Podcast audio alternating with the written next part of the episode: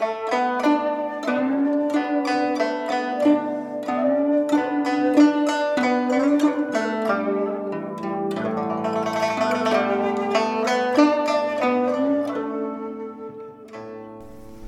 các bạn tiếp tục theo dõi bộ truyện Đại đường nữ pháp y của tác giả Tụ Đường. Diễn đọc Vi Miu Chương 69 Lễ Phật lau mình. Nhiễm Vân Sinh an ủi, nói, Cũng đúng, Chỉ là mấy ngày sau này, Sống trong phủ sẽ không được dễ chịu mà thôi. Đừng sợ, Có thập ca ở đây. Chỉ cần tộc lão không phạt muội quỳ từ đường, ta đều có thể chống đỡ cho muội. Nhiễm nhang gật gật đầu, cảm ơn thập ca. Hai người lại nói chuyện một lúc nhiễm vân sinh mới đứng dậy đi về phủ, nhìn xem phản ứng ở trong tộc. Hôm nay, nhiễm nhan định đi thải tú quán. Chuyện chữa bệnh giang mai đã kéo dài khá lâu.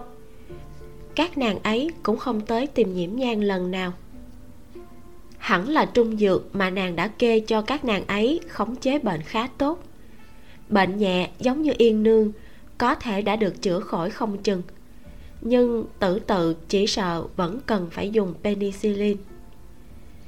Nhiễm nhan thay y phục xong, đang chuẩn bị dùng cơm sáng, liền nghe thị tỳ thông báo thập bát nương tới. Nhiễm nhan cười lạnh, thật đúng là gấp không chờ nổi. Vừa lúc nàng còn chưa dùng cơm sáng, vì thế sai người đem cơm dọn đến chủ sảnh, vừa ăn cơm, vừa chờ nhiễm mỹ ngọc vào từ đại môn vào đến viện của nhiễm nhang nhiều nhất cũng chỉ mất thời gian nửa chén trà nhỏ. Có vẻ nhiễm mỹ ngọc tâm tình rất tốt, dẫn mấy thị tỳ một đường chậm rãi từ từ mà tản bộ tới thính đường. Nhiễm nhang dương mắt, nhàn nhạt mà liếc nàng ta một cái, phát hiện đi cùng nàng còn có hai nữ tử mặc hoa phục khác, tuổi đều khoảng 15-16 thoáng nhớ lại một chút thì nhận ra người mặc áo váy màu rêu chính là thập tứ nương nhiễm thiên, mà người mặc áo váy màu nguyệt bạch là thập ngũ nương nhiễm mỹ tịch.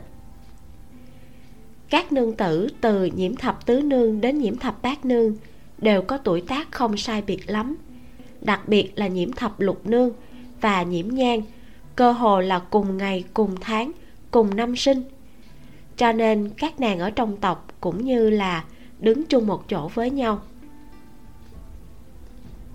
Nhiễm thập tứ nương là tam phòng đích nữ, biểu tình vênh váo tự đắc, giống y như nhiễm mỹ ngọc. Thật sự là vật hợp theo loài.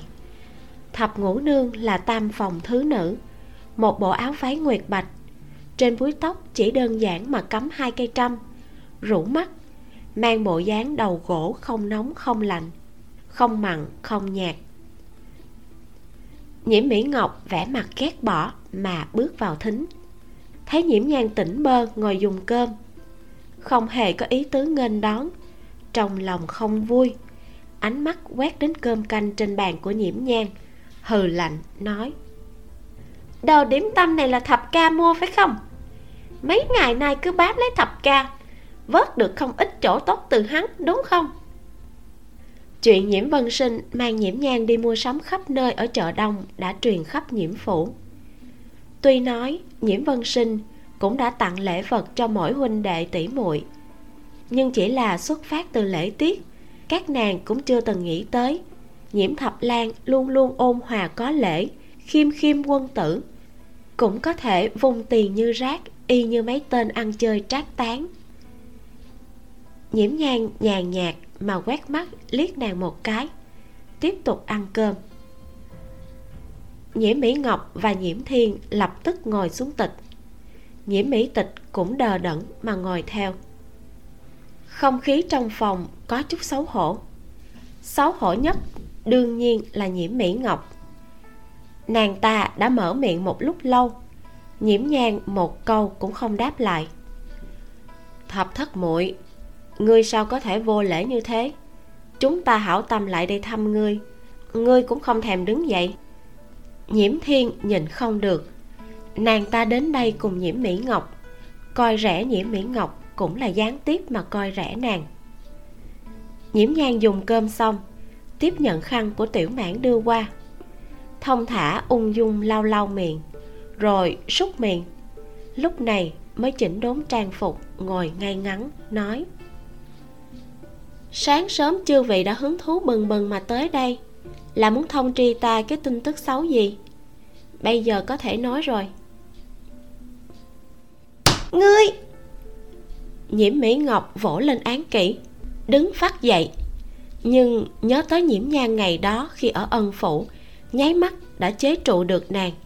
Biểu tình lạnh băng đạm mạc làm nàng thoáng lùi bước. Ngược lại hướng nhiễm thiên nói thập tứ tỷ. Ta đã nói là nàng khi dễ ta, tỷ còn không tin. Tỷ hiện tại đã thấy rồi đó. Nàng đến cả tỷ cũng không để trong mắt. Nhiễm nhàn đánh giá nhiễm thiên một chút. Một thân áo váy màu rêu, ngũ quan tầm thường, thậm chí còn không đẹp bằng nhiễm mỹ tịch.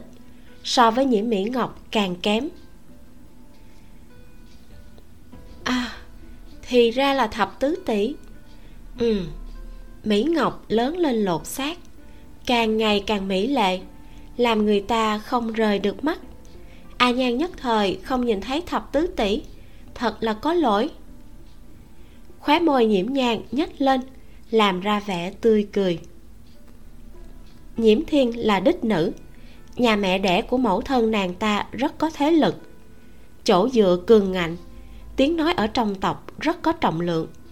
Chỉ tiếc tướng mạo bình thường bởi vậy, vấn đề diện mạo đã thật sự thành một khối tâm bệnh của nhiễm thiên.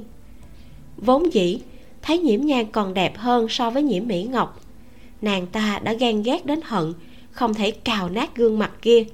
Hiện tại còn bị nói như vậy, trên mặt đã không nhịn được.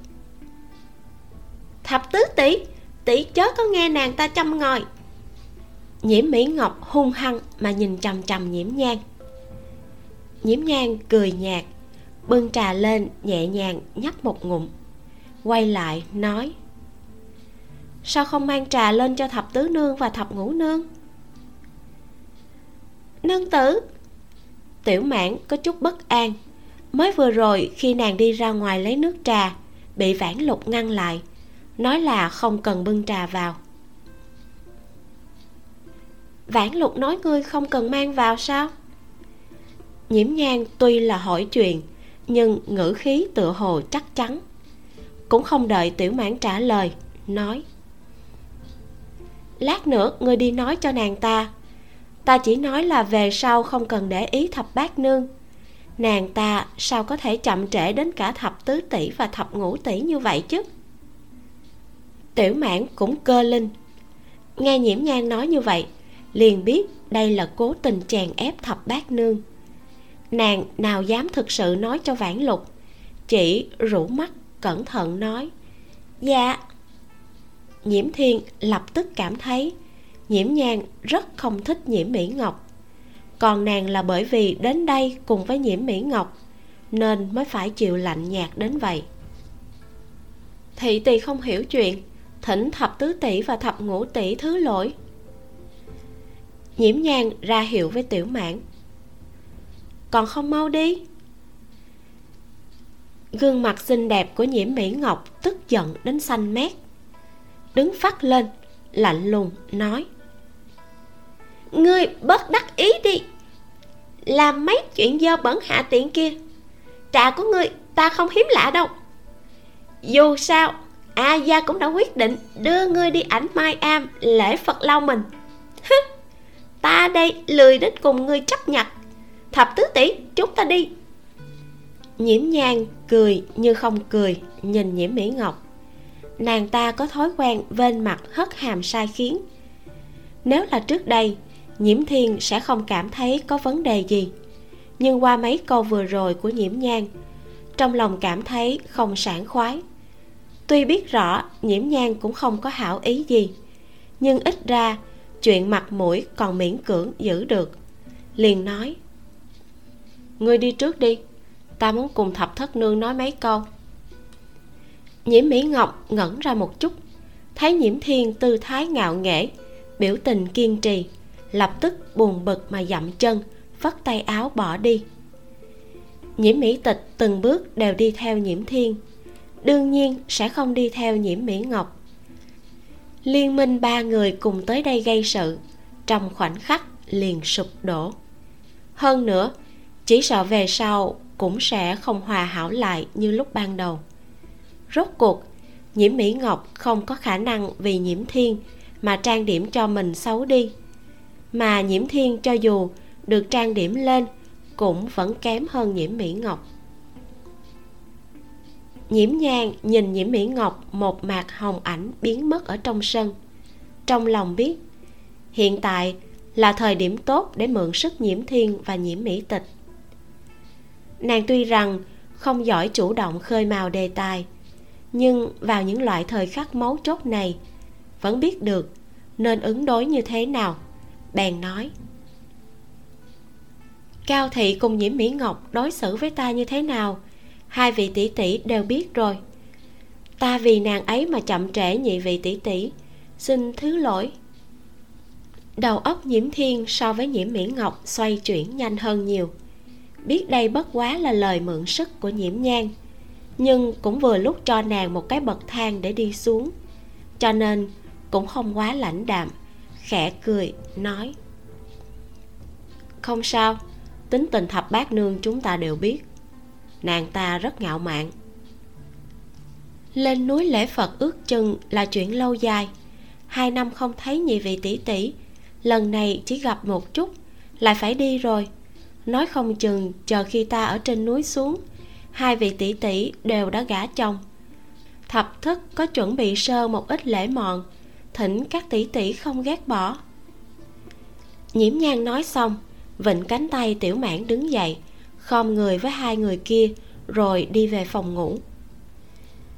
Ngày ấy, nhiễm vân sinh mua cho nàng rất nhiều đồ vật không quá thực dụng, lại có giá trị xa xỉ dùng để tặng cho mấy người râu ria.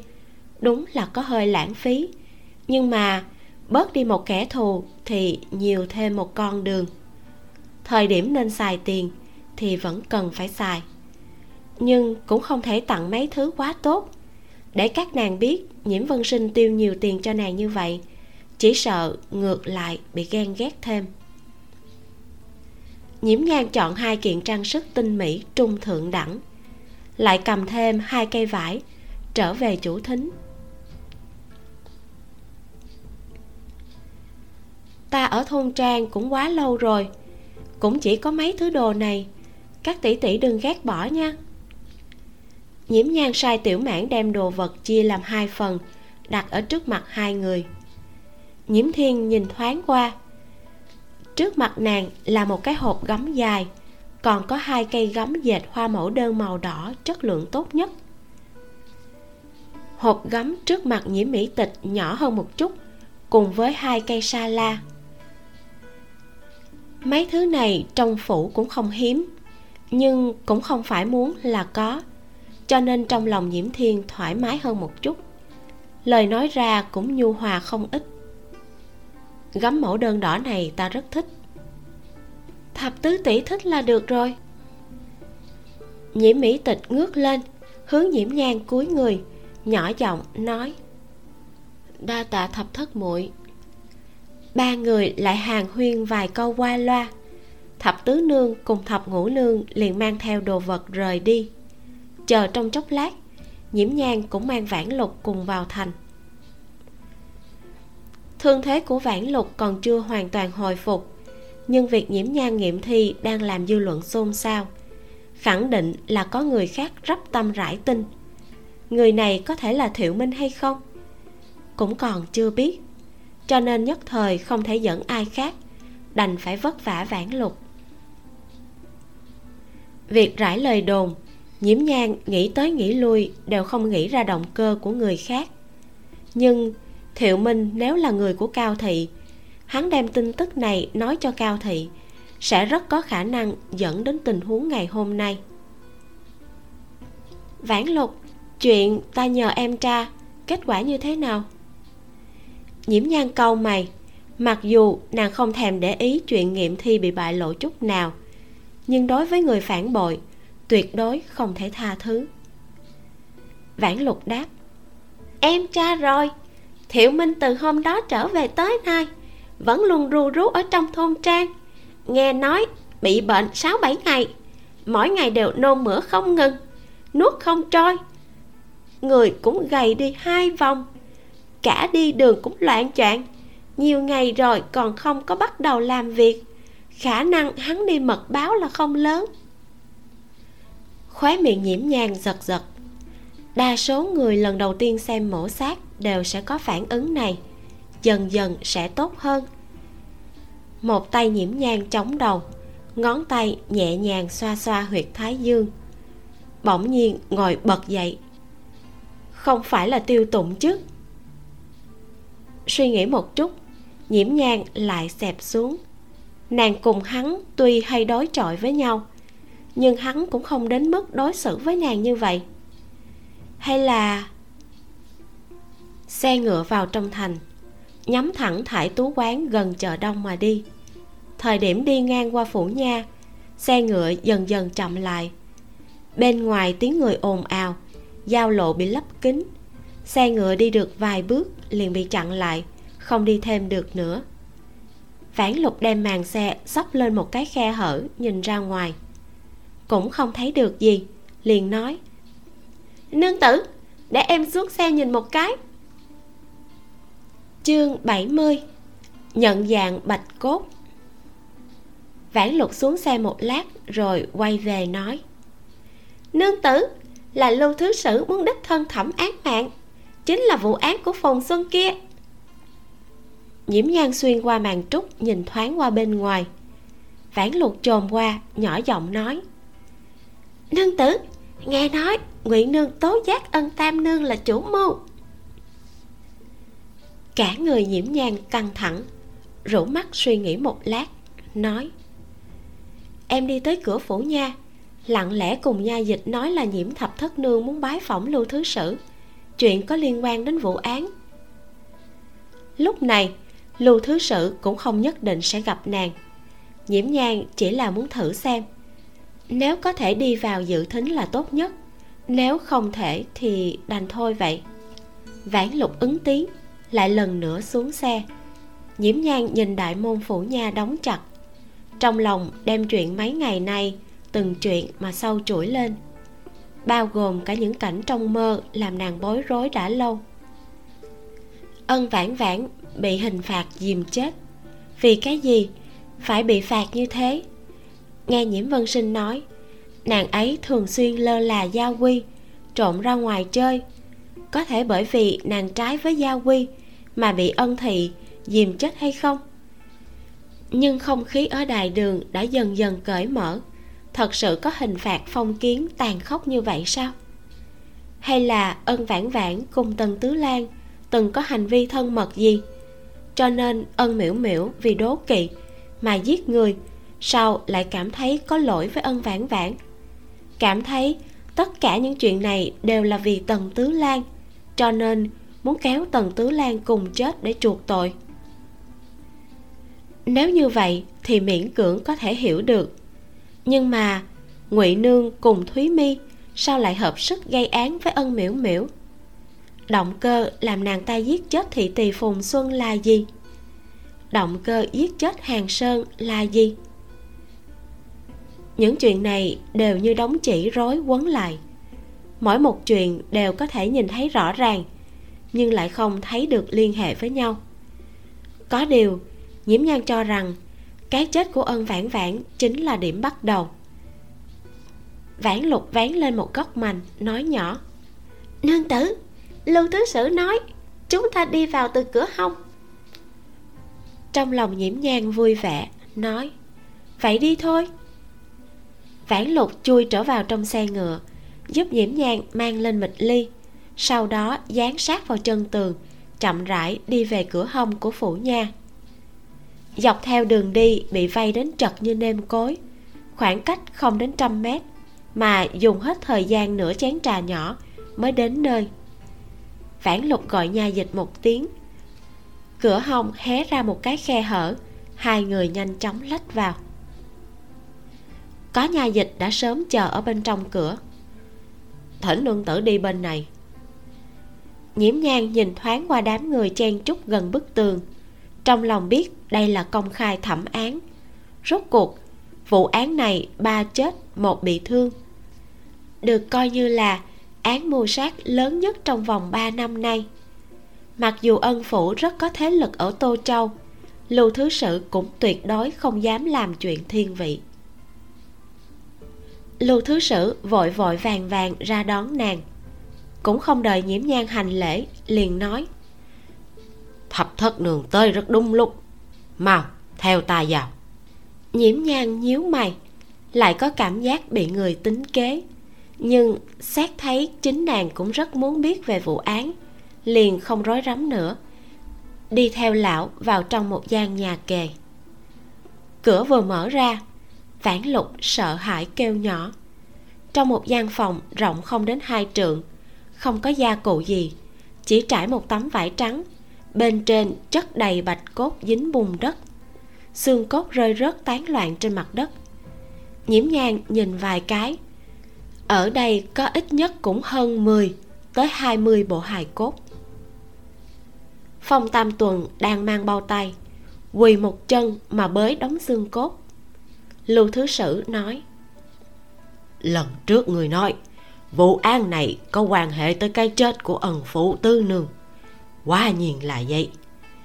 Ngụy nương khai là nằm đó Ân tư nương đã bị Ân miếu miếu hại chết ngày tết thất tịch. Sau đó, chìm ở sông bình giang. Lão phù trà ghi chép của vụ án một chút. Thay ghi lại là hai năm trước ở trên sông bình giang, có phát hiện một khói nữ thì vô danh theo như ghi chép thì, nữ thi kia, hai chân bị dây thừng trói lại. Trên mặt bọc vải trắng. Nhưng bởi vì bị ngâm trong nước quá lâu, y phục tơi tá da thịt thối rữa đến không chịu nổi. Thật sự không thể nhìn ra thân phận. Nên bị mai tan trùng với những thi thể vô danh còn lại. Lão phù đã sai người, đào hết tới đây người nhìn một cái đi, có thể nhận dạng được hay không? Lưu thứ sử nói xong, mặt đầy chờ mong mà nhìn nhiễm nhang phong tam tuần cũng đang đau đầu. Lão chỉ có thể miễn cưỡng nhận ra nam hoặc nữ cùng với tuổi tác đại khái. Những chi tiết khác chỉ dựa vào mấy khúc xương trắng, thật sự nhìn không ra. Nhiễm nhang nhìn qua một lần, duỗi tay, nói, bao tay lưu thứ sử lập tức sai người dâng lên một bộ bao tay. Nhiễm nhan không nói hai lời, ngồi xổm xuống gần đống hài cốt bắt đầu phân loại. Mặc kệ nói như thế nào ân vãn vãn cùng nguyên chủ nhiễm nhan là bằng hữu thân thiết. Nhiễm nhan coi như là vì bằng hữu mà thu nhặt di hài. Cũng muốn tìm ra ân vãn vãn.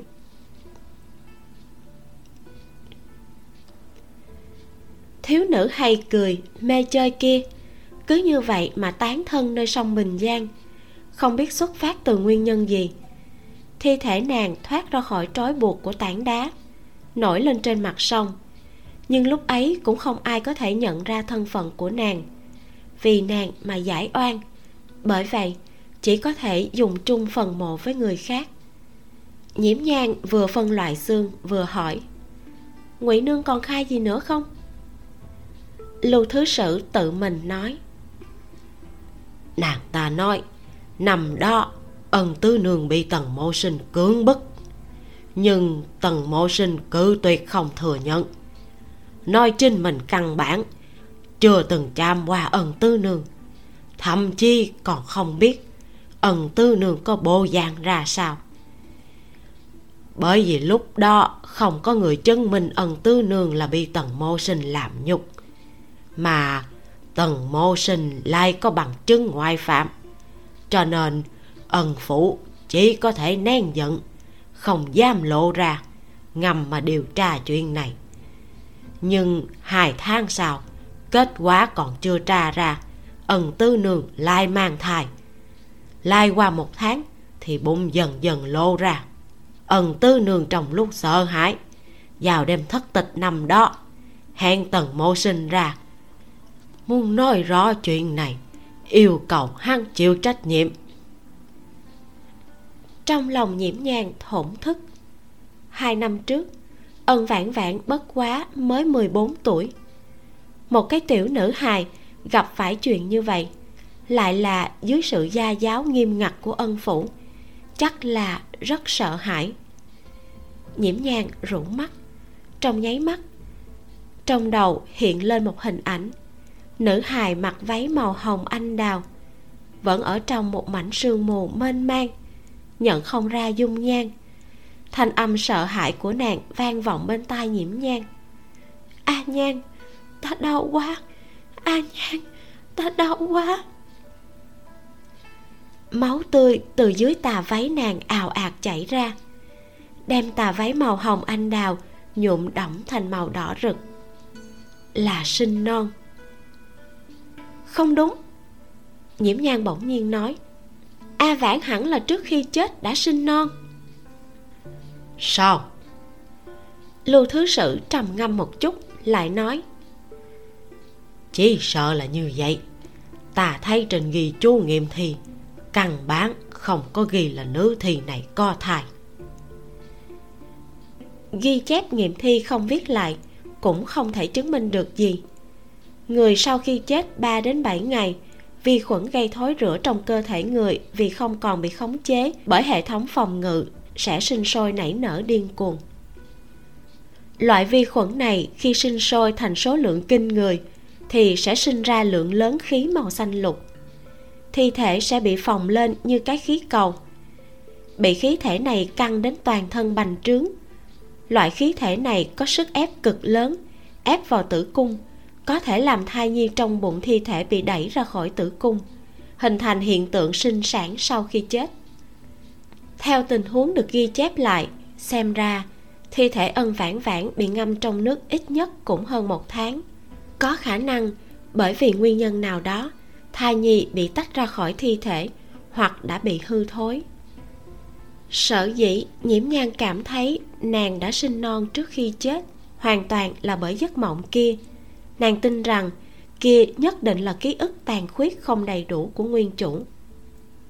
Thời điểm ân vãn vãn sinh non, nguyên chủ nhiễm nhan nhất định là ở bên cạnh. Nhìn bạch cốt chồng chất trước mặt, nhiễm nhan ngẩng đầu hỏi phong tam tuần. Làm phiền phong lão tiên sinh cùng với ta phân chia bạch cốt thành hai phần nam và nữ.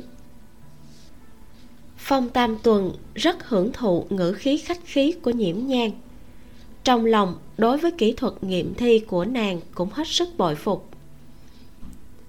Càng không ngờ tới, trong lúc toàn thành đều vì nàng nghiệm thi mà khiển trách ghét bỏ nàng nàng lại còn dám tới đây chạm vào xương cốt của người chết. Nữ tử có cốt khí như vậy, phong tam tuần cảm thấy cam bái hạ phong. Bởi vậy, lão hành động cũng hết sức phối hợp nhìn xương cốt để phân ra nam nữ là chuyện không khó. Nam có xương chậu cao mà hẹp, mặt xương thô tráng, cơ tích rõ ràng, chất xương nặng. Trong khi nữ có xương chậu thấp mà rộng, mặt xương tinh tế, cơ tích không rõ ràng, chất xương tương đối nhẹ. Những đặc điểm dễ phán đoán nhất chính là ở xương sọ. Nam thì xương lớn cũng khá nặng, mặt xương gập ghềnh có vân cơ tích rõ ràng, vách xương dày, mà xương của nữ thì hoàn toàn tương phản. Thông qua những đặc điểm này, hai người hợp tác, nhanh chóng đem một ít bộ phận dễ phán đoán, phân ra làm hai phần, nam và nữ. Chương 17 ngụy nương. Những đoạn xương này vẫn còn mang theo tổ chức mềm đều không phải chỉ là xương trắng. Bởi vậy nên nhìn qua khá đáng sợ. Đặc biệt trên xương sọ vẫn còn dính lông tóc, da thịt cũng chưa tróc ra toàn bộ. Nhìn đến vãn lục buồn nôn từng đợt. Hồi lâu sau vãn lục mới bình ổn cảm xúc, lén liếc qua lưu thứ sử. Thấy lão cũng nhíu mày, mặt đầy chán ghét mà đứng ở góc tường. Trong lòng lửa giận bắt đầu nhen nhóm, thầm nghĩ người cũng biết ghê tởm. Vậy mà còn kéo nương tử của chúng ta lại đây nhận dạng. Nhưng sinh khí thì sinh khí, vãn lục cũng không xúc động đến mức phát hỏa với lưu thứ sử. Lập tức, quơ một bộ bao tay từ trong tay nha dịch bên cạnh. Sau khi nhanh nhẹn mang lên, ngồi xổm xuống bên cạnh nhiễm nhang nương tử, đây là làm sao phân loại? Nô tỳ giúp người. Nhiễm nhang đang quan sát độ mài mòn răng của một xương sọ. Nghe thấy thanh âm hơi bực bội của vãn lục, không khỏi quay đầu nhìn nàng một cái, khóe môi hơi cong, đem xương sọ lật lại, nói, thể xương bướm cùng đáy xương chẩm trước khi thành niên thì được một đoạn xương mềm nối liền, gọi là cơ để phun khe hở này sẽ khép lại khi 21 đến 23 tuổi. Sau 40 tuổi thì khe hở này sẽ hoàn toàn biến mất nhiễm nhang chỉ cái khe hở kia cho vãn lục nhìn. Em nhìn nè, khép lại hoàn hảo, lại chưa có biến mất. Chứng tỏ người này ít nhất là trên 21 tuổi, mà dưới 40 tuổi. Sau đó lại căn cứ độ mài mòn của hàm răng mà suy đoán tiếp. Tuy rằng vẫn luôn giải thích, nhưng nhiễm nhan cũng không định cho vãn lục tới phân loại. Nàng chỉ cảm thấy lá gan của vãn lục không nhỏ, rất có tiềm chất mà thôi mài mòn chỉ là quá trình nhai thức ăn của hàm răng trong thời kỳ sinh trưởng. Hai hàm trên dưới khi nhai cắn thì mặt trên của răng sẽ dần dần bị mai mòn. Nhiễm nhang đẩy ra phần cầm xương sọ ở trong tay để vãn lục có thể nhìn kỹ mặt trên của răng hàm. Ví dụ như hàm răng của xương sọ này, đại bộ phận gờ răng đều bị mài mòn cả, chất răng bị lộ ra một chút có thể thấy mặt trên của răng có một cái chấm. Đây là sau khi lớp ngoài của răng bị mài đi lộ ra chất răng ở bên trong. Chúng ta có thể phán đoán tuổi của khối xương sọ này đại khái là từ 36 đến 45 tuổi. Vãn Lục nói Vậy cái xương sọ này cũng là 36 đến 40 tuổi? Ừ, không sai. Nhiễm nhan vừa lòng gật đầu.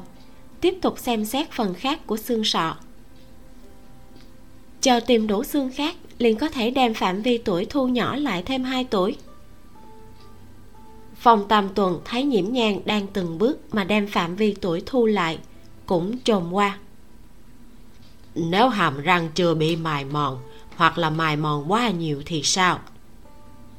Nhiễm nhang cũng không giấu nghề vừa nhận dạng xương sọ, vừa căn cứ tình trạng khác nhau của mỗi cái xương sọ mà giải thích. Nếu muốn biết rõ, trước tiên nhất định phải rõ ràng cấu tạo bên trong của hàm răng. Có thời gian thì ông có thể mổ hàm răng ra để quan sát. Trong tình huống bình thường, chúng ta đem độ hao tổn của răng chia làm 6 cấp bậc. Bậc 1 là mặt trên của răng và bên cạnh hơi bị mài mòn giai đoạn này xuất hiện ở khoảng từ 15 đến 25 tuổi.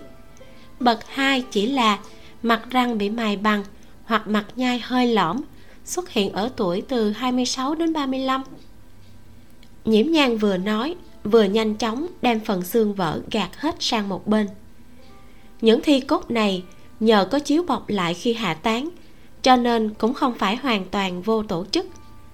Tổ chức mềm cũng chưa hoàn toàn biến mất khiến cho nhiều đoạn xương nhờ đó mà vẫn còn gắn liền với nhau. Hai bộ nữ thi có tuổi tác phù hợp, dần dần hình thành dưới tay nhiễm nhang lông mày lưu phẩm nhượng thoáng giãn ra. Bên ngoài, bỗng nhiên có một đội chính chạy vào, hướng lưu phẩm nhượng chắp tay nói, thứ sử, thuộc hạ phụng mệnh đi tróc nã ân tam nương. Ở ân phủ tìm hai khắc, vẫn chưa tìm được người ân phủ cũng không có ai biết hành tung của nàng ta. Không biết hành tung. Lông mày vừa mới giãn ra của lưu phẩm nhượng lại nhíu lại. Truyền lên của ta lùng bắt toàn thành.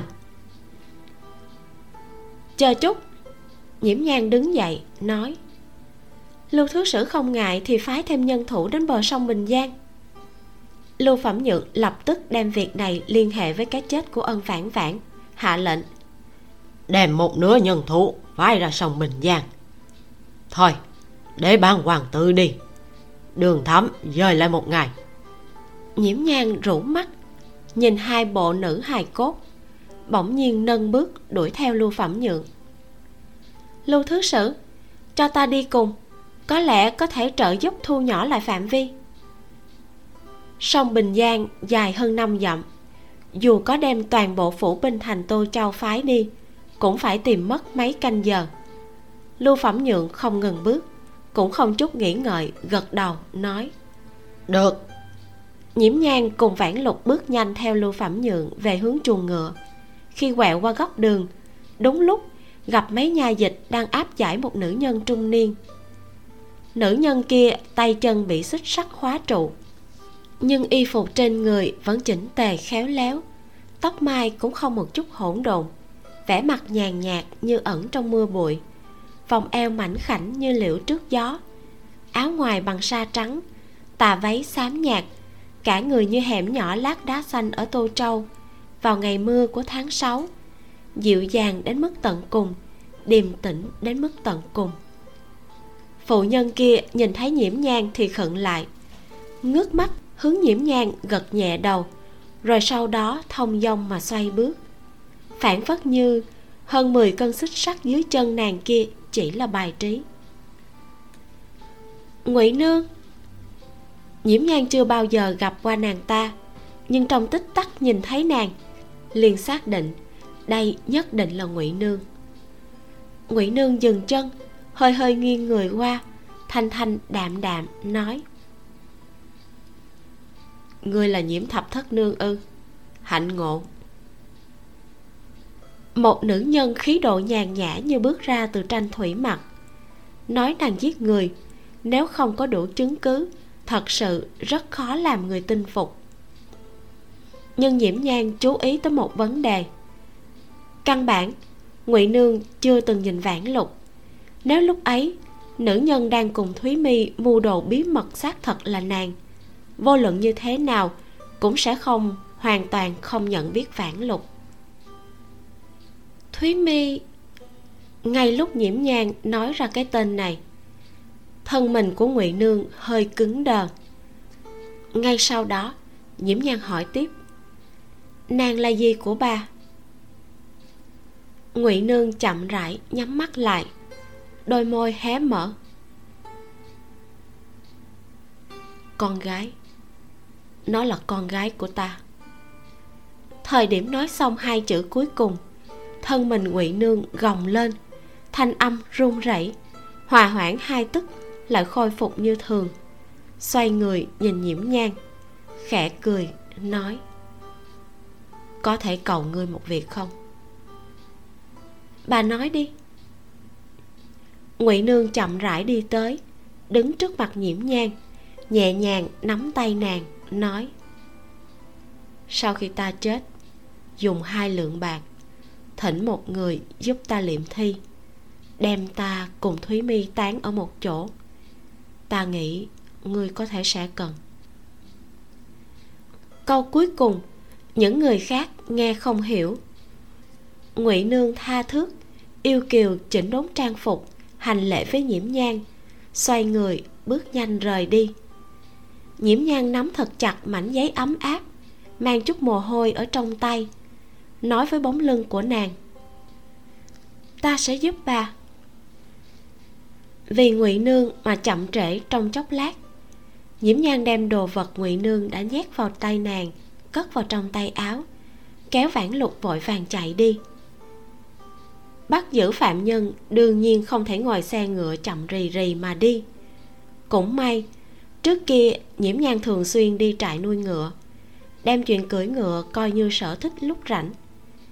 Lưu thứ sử còn chưa kịp hỏi, nhiễm nhan đã tiếp nhận roi ngựa trong tay nha dịch, xoay người lên ngựa, thuận tay đem vãn lục kéo lên.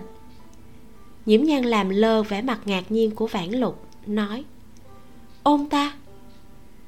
Vãn lục nghe lời, ôm chặt vòng eo mảnh khảnh của nhiễm nhan, lập tức nhiễm nhan vung roi ngựa lên. Bang một tiếng, ngựa chậm rãi chạy vài bước, rồi sau đó giống như một trận gió mà phi ra ngoài. Bụi bốc lên. Mấy phủ binh nhà dịch trợn mắt há miệng, mà nhìn bóng dáng kia càng lúc càng xa. Lưu phẩm nhượng cũng hơi giật mình, nhưng hắn cũng không kịp nghĩ nhiều. Nhanh chóng quất rồi đuổi theo ngựa phi rất nhanh. Nhiễm nhan tới bờ sông, gần như cùng lúc với phủ binh đội chính dương dũng. Ngựa của nhiễm nhan chở hai người a à. dương dũng một người khó khăn lắm mới đuổi kịp.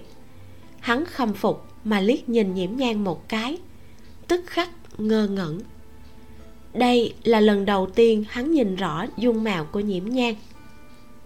Dưới nắng sớm, trên khuôn mặt như ngọc lắm tấm mồ hôi, khiến cho gương mặt trắng nõn càng thêm bóng loáng.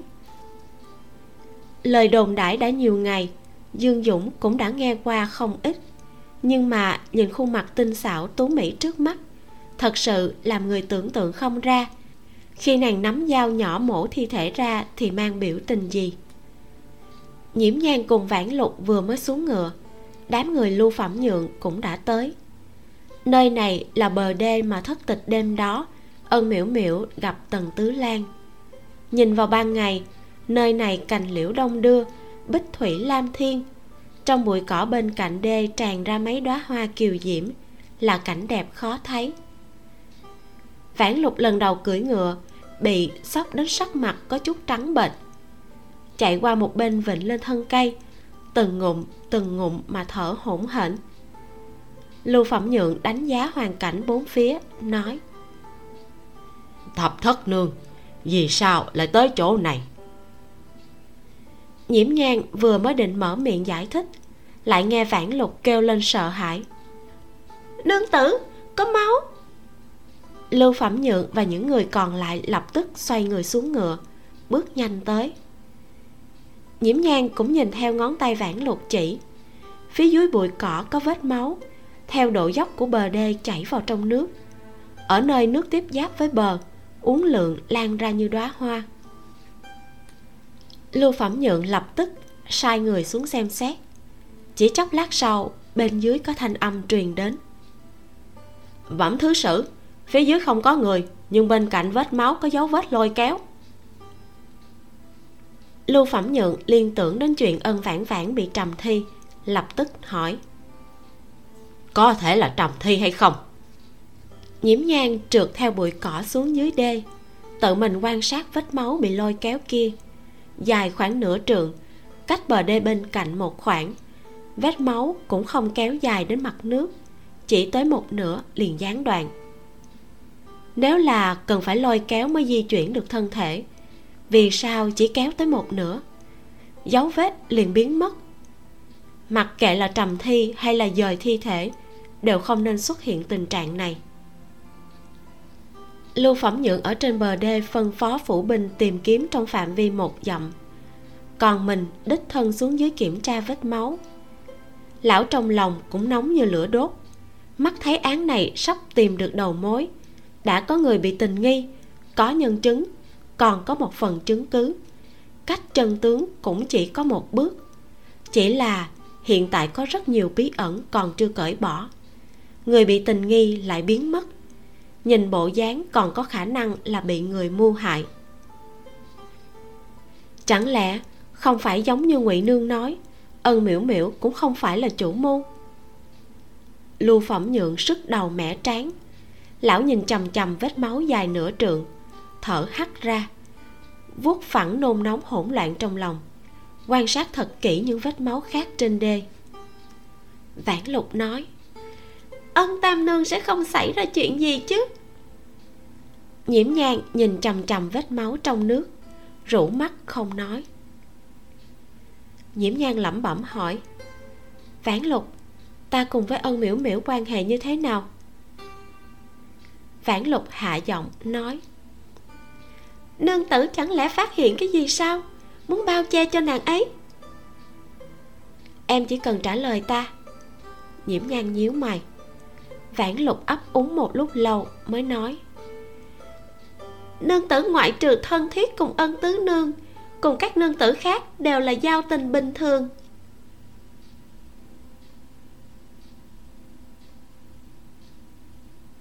Chương 72 vết máu.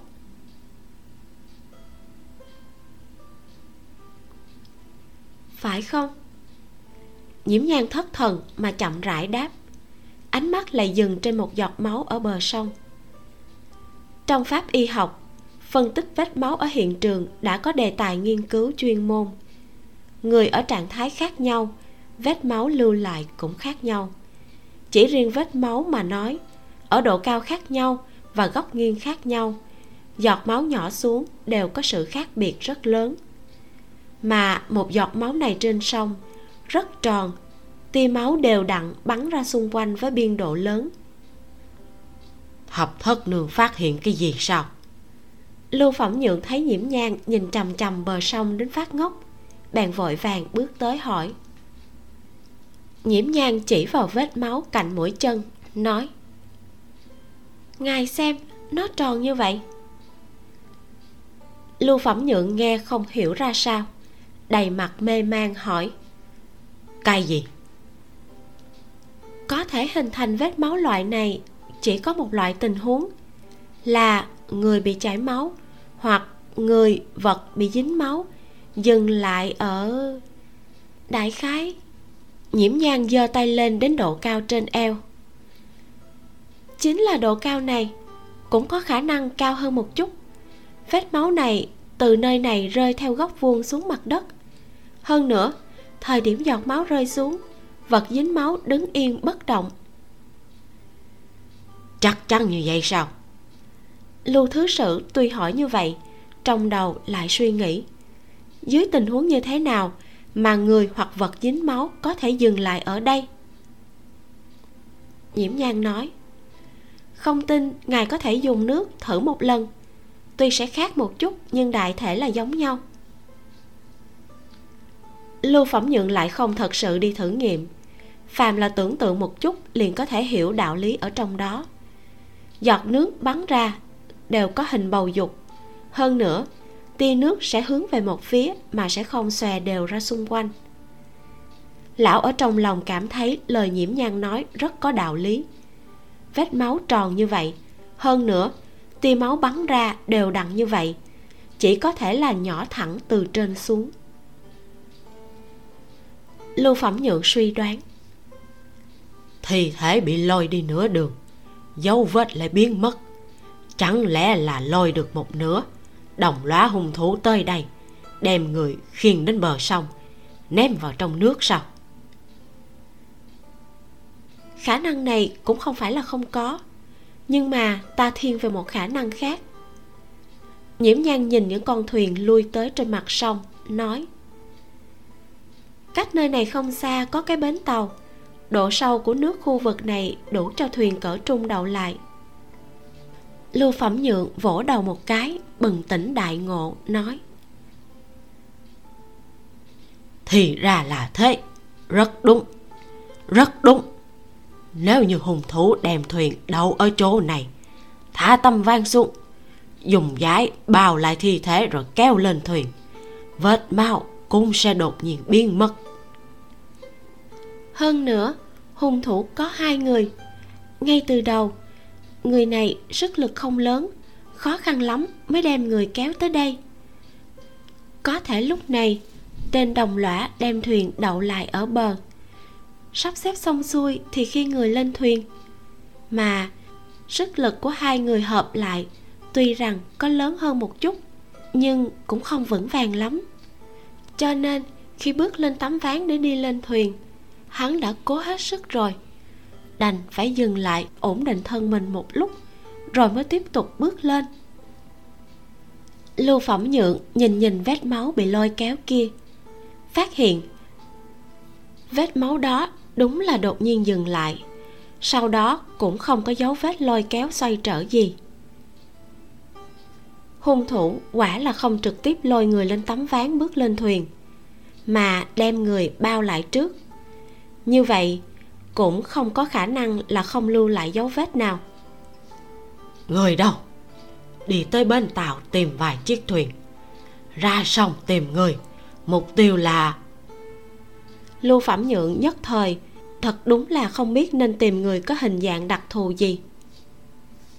Trong đầu nhiễm nhang hiện lên hình ảnh đêm thất tịch hôm đó, bèn tiếp lời. Hai nữ tử, một người 15-16 tuổi, là ân tam nương, một người là thị tỳ 16-17 tuổi. Lưu phẩm nhượng thoáng ngẩn ra, rồi quyết đoán, phất tay nói, mau đi phủ binh chung quanh đồng thanh đáp dạ. Không bao lâu, liền có mấy chiếc thuyền ô bồng rẽ tới đây. Cái thứ nhất có đội chính dương dũng. Hắn đứng yên như tháp sắt trên thuyền. Chiếc thuyền không lớn, bị nặng mà chìm xuống một chút. Chú thích, ô bồng là một loại thuyền nhỏ có mui được đan bằng tre hay lá. Lúc này chỉ có thể tìm được loại thuyền này. Thỉnh thứ sử thứ lỗi không sao. Lưu thứ sử cùng nhiễm nhang vãn lục bước lên thuyền. Thân thuyền lại trầm xuống thêm một chút. Nhiễm nhang đen mặt miếm môi dựa vào vách môi thuyền ngồi xuống. Lão nhân chèo thuyền kia hết sức nhiệt tình thấy sắc mặt nhiễm nhang cười nói à, đường tử yên tâm. Thuyền nhà mố khi cần có thể chở hơn 10 người đó trước nay đều rất ổn thuyền gia vừa chèo thuyền, vừa ngẫu nhiên lén nhìn nhiễm nhang vài lần. Cuối cùng, vẫn là không nhịn được, nói, bộ dáng nương tử so với tề lục nương mỹ nhân băng sương gì gì kia, dễ còi hơn nhiều. Vãn lục ngồi thuyền lại tự tại hơn nhiều so với cưỡi ngựa. Nghe người chèo thuyền nói như thế, xích xích cười, nói lão nhân gia nhìn kỹ tề lục nương rồi à? Tề lục nương thoạt nhìn tuy lạnh như băng sương, lại không điệu thấp. Chuyện gặp qua nàng cũng không có gì kỳ quái. Nhưng nàng mỗi lần ra cửa đều là trúng tinh cũng nguyệt. Bình thường đều không phải tình huống đặc thù. Trước mặt người khác đều mang mịch ly. Một lão nhân chèo thuyền muốn nhìn kỹ nàng ấy, thật đúng là khả năng không lớn. Không nhìn cẩn thận. Nhưng mà có nhìn xa xa, chân mày quá nhỏ, mà đuôi mày lại nhếch lên. Mắt mũi thì cũng đẹp, mới nhìn thì rất đẹp, nhưng nhìn thêm vài lần lại thấy nhạt nhẽo. Lão đầu nhi tuy rằng quần áo tả tơi, nhưng bình luận diện mạo của nương tử một chút cũng không hàm hồ. Vãn lục càng cảm thấy hứng thú tề lục nương như vậy mà lão cảm thấy nhạt nhẽo. Vậy trong mắt của lão chẳng phải không có mỹ nhân sao? Ai? Nương tứ nhạc các người mới là đẹp. Thiên đình no đủ mì tựa núi xa mắt như nước trong mũi cao mà không to rất linh hoạt. Lão đầu nhi cười ha hả rồi lại liếc nhìn nhiễm nhang một cái bồi thêm một câu nhưng mà, ánh mắt hơi nghiêm nghị. Nếu là thường xuyên cười, mới có thể càng thêm linh tú. Lưu phẩm nhượng, vậy mà còn có tâm tư thảo luận chuyện không liên quan, phụ họa một câu. Nói có lý. Vãn lục bất mãn mà biểu biểu môi. Ta xem nương tử nhà chúng ta chỗ nào cũng tốt. Thuyền gia cũng không nói tiếp nữa, cười vui vẻ tiếp tục chèo thuyền dù sao, trước mặt nương tử người ta lại soi mói là hành vi không lễ phép. Lão nhân gia cũng biết điểm dừng. Nếu nói nữa thì lại thành khinh bạc tiểu nương tử. Dương dũng đứng ở đầu thuyền, dư quan ngẫu nhiên xẹt qua người nhiễm nhang. Cũng không phải là thưởng thức sắc đẹp. Hắn ngược lại đối với năng lực của nhiễm nhang thưởng thức hơn là với dung mạo gió sông từng cơn nhẹ nhẹ sóng trên mặt nước không lớn, thuyền đi còn vững vàng. Qua một hồi lâu, một con thuyền có mui nhanh chóng bơi tới bên cạnh. Trên đầu thuyền, một bộ khoái cúi người nói, thứ sử, tìm được một chiếc thuyền hoa khả nghi, trôi trên mặt sông. Trên bon thuyền không có ai, thuộc hạ lặng lẽ kiểm tra qua cũng không có ai chèo thuyền. Lưu phẩm nhượng trầm ngâm một lát, nói lên thuyền bắt người đi. Tốt nhất là có thể bắt sống. Kỳ thật, lưu phẩm nhượng nghĩ một lúc lâu cũng không nghĩ ra được. Nếu đây là chuyện ân tam nương làm, như vậy, người bị giết lần này lại là ai? Lưu phẩm nhượng thân là thứ sử, tự mình đến đây bắt người đã xem như tận hết trách nhiệm. Đương nhiên, không có chuyện tự mình dấn thân nguy hiểm, cho nên chiếc thuyền ô bồng này của bọn họ đậu lại cách thuyền hoa kia hơn 10 trượng. Lấy thị lực của nhiễm nhang có thể miễn cưỡng thấy rõ ràng mặt của người trên thuyền hoa. Một đội người nhanh chóng bước lên thuyền hoa. Lại thật lâu không dám vọt vào trong, phản phất như đang giằng co. Lưu phẩm nhượng nhìn một lúc, cảm thấy có chút không thích hợp, liền nói, thuyền gia, đến gần thuyền hoa kia một chút người chèo thuyền cũng hiểu đây là đang phá án. Liền không nhiều lời, trực tiếp cho thuyền trôi về phía trước hơn 10 trượng. Lúc này, có thể tin tường mà nghe thấy thanh âm trên thuyền hoa. Rất nhanh, liền có nhà dịch tới báo. Thứ sử, con trai tần thượng tá đang bị trói ở trên thuyền. Ân tam nương nói, nếu chúng ta dám vào trong, nàng ta liền giết tần tứ lan kết thúc phần 18 cuối cùng, những kẻ gây án cũng đã thật sự lộ diện rồi. Nhưng vì sao lại đi đến bước đường này? Chuyện gì đã thật sự xảy ra trong ký ức đã mất của nhiễm nhang mọi nghi vấn sẽ được giải đáp trong phần sau. Các bạn nhớ đón nghe nha. Xin chào và cảm ơn các bạn rất nhiều.